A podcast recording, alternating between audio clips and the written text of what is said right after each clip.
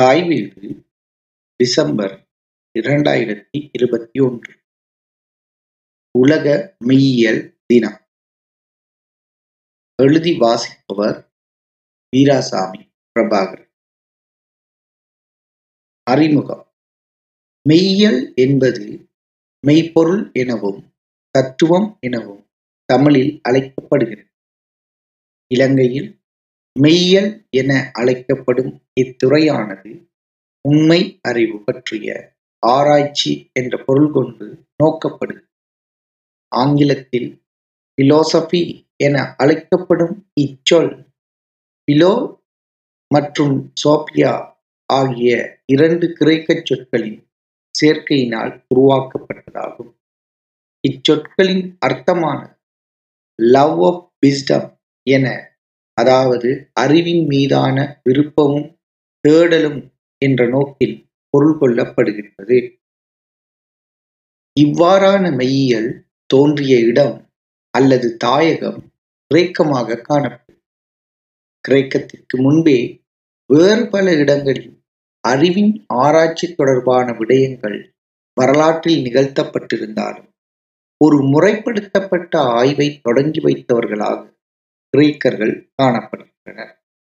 பேராசிரியர் M. S. M. Anas அவர்களின் கருத்தின்படி கிரேக்கர்களுக்கு முன்பே பல்வேறு நாகரிகங்களில் கணிதம் வானவியல் வைத்தியம் விஞ்ஞான தொழில்நுட்பம் போன்றவை தொடர்பான அறிவும் ஆராய்ச்சிகளும் காணப்பட்டாலும் கூட அறிவு அறிவிக்காக என்ற கருத்திற்கு இந்நாகரிகங்கள் முன்னேறி இருக்கவில்லை அவை அனைத்தும் சமயம் சார்ந்த ஆதிக்கத்தினால் மையப்படுத்தப்பட்டிருந்தன. கிரேக்கர்களுக்கும் பிற நாகரிகங்களுக்கும் இடையிலான அறிவு ரீதியான வேறுபாடு யாதெனில் கிரேக்கர்கள் ஏன் என்ற கேள்வியை கேட்டமையாகும் என்கின்றார். ஆயிரம் ஆண்டுகளுக்கும் மேற்பட்ட வரலாற்று பாரம்பரியமான மெய்யியல் பல்வேறு துறைகளின் தோற்றத்திற்கு அடித்தளமாய் அமைகின்றமையினால் மதர் ஆஃப் சயின்ஸ் என்று அழைக்கப்படுகின்றது. இத்தன்மை வாய்ந்த மெய்யியலானது அறிவு தொடர்பான தர்க்க ரீதியானதும் அனுபவ ரீதியானதும் விவரண ரீதியானதுமான கருத்துக்களை காலத்திற்கு காலம் முன்வைத்து கொண்டிருக்கிறது. இதன் அடிப்படையில் இரண்டாயிரத்தி இரண்டாம் ஆண்டு யுனெஸ்கோவினால் உலக மெய்யியல் தினம் வேர்ல்ட் பிலாசபி டே கீழ்வரும் நோக்கங்களுக்காக அறிமுகப்படுத்தப்பட்டது.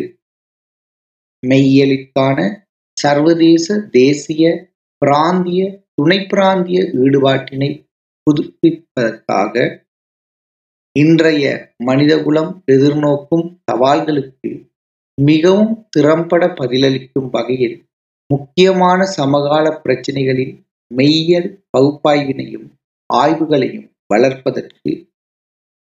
உலகமயமாக்கல் நவீனத்துவம் ஆகியவற்றின் மாற்றங்களுக்குள் உள்வாங்கப்படும் போது பல சமூகங்களில் எழுகின்ற தெரிவுகளில் மெய்யலின் முக்கியத்துவம் பயன்பாடு பற்றிய பொது விழிப்புணர்வை ஏற்படுத்துவதற்கு சமத்துவமற்ற அணுகல் முறைகள் மீது சிறப்பு கவனத்தை செலுத்தி உலகம் முழுவதிலும் காணப்படுகின்ற மெய்யியல் கட்கைகளை மதிப்பிடுவதற்கு எதிர்கால சந்ததியினருக்கு மெய்யியல் கற்கை அனைவருக்கும் பொதுவானதாக வேண்டியதன் முக்கியத்துவத்தினை எடுத்து காட்டுவதற்கு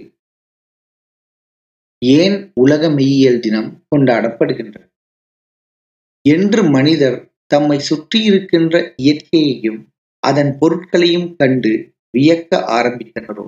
அன்றிலிருந்தே அறிவின் ஆரம்பம் தொடங்கியதாக கூறப்படுகின்றது இதனால் பல சிந்தனையாளர்கள் மெய்யலின் வேர் வியப்பு என்கின்றனர்.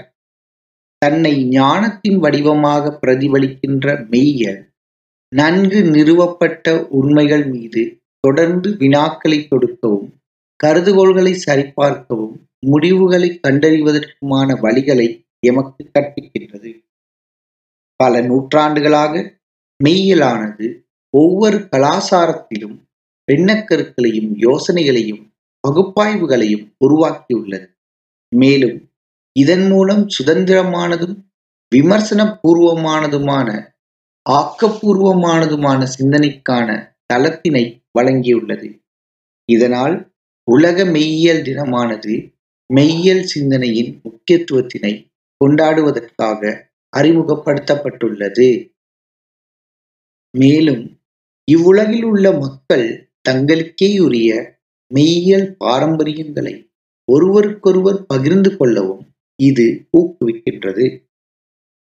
யுனெஸ்கோவை பொறுத்தவரையில் மெய்யியலானது உலக அமைதி சார்ந்திருக்கின்ற ஜனநாயகம் மனித உரிமைகள் நீதி சமத்துவம் ஆகியன தொடர்பான கொள்கைகளதும் விழுமியங்களதும் கருத்தியல் அடிப்படைகளை வழங்குகின்றது மேலும் அமைதியான சகவாழ்வின் உண்மையான அடித்தளங்களை ஒருங்கிணைக்க மெய்யியல் உதவுவதாக கருதுகின்றமையினாலேயே உலக மெய்யியல் தினம் என்ற ஒரு தினத்தை யுனெஸ்கோ அறிமுகப்படுத்தி இருக்கின்றது இரண்டாயிரத்தி இருபத்தி ஓராம் ஆண்டில் உலக மெய்யியல் தினம்.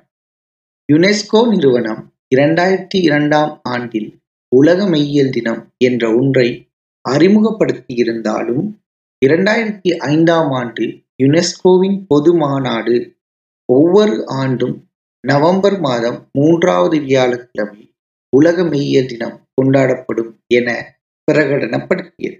அந்த வகையில் இவ்வாண்டில் நவம்பர் பதினெட்டாம் தேதி உலக மெய்யியல் தினம் கொண்டாடப்பட்டது.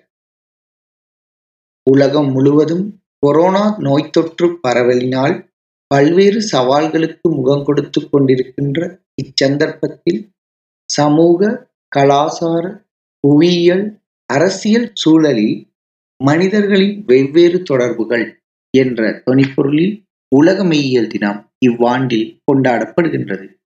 தற்கால சமூகம் தொற்று நோய்கள் தொடர்பான சிறந்த விளக்கத்தையும் அதனால் ஏற்படுகின்ற சவால்களை எதிர்கொள்வதற்கு சமகால சமூகங்களில் மெய்யியலின் பங்களிப்பை எடுத்தியம்புவதையும் அது நோக்கமாக கொண்டுள்ளது. தற்கால சமூகங்களில் பல்வேறு விடயங்களை ஆய்வு பொருளாக கொண்டு மெய்யியல் தனது ஆய்வுகளை விரிவுபடுத்தினாலும் சூழலியல் சார்ந்த அறம் என்வாரன்மெண்டல் எத்திக் பெண்ணிய மெய்யியல் ஃபேமினிஸ்ட் பிலோசபி ஆகிய துறைகள் தற்காலத்தில் மையமான ஆய்வு பொருளாகவும் அதிகம் விவாதிக்கப்படுகின்ற கருப்பொருளாகவும் காணப்படுகின்றவை குறிப்பிடத்தக்கது. இம்மெய்யியலானது எமது வாழ்விற்கான ஓர் அணுகுமுறையாக விளங்குவதோடு எங்களது சுய சிந்தனைக்கும் பங்களிப்பு செய்கின்றது.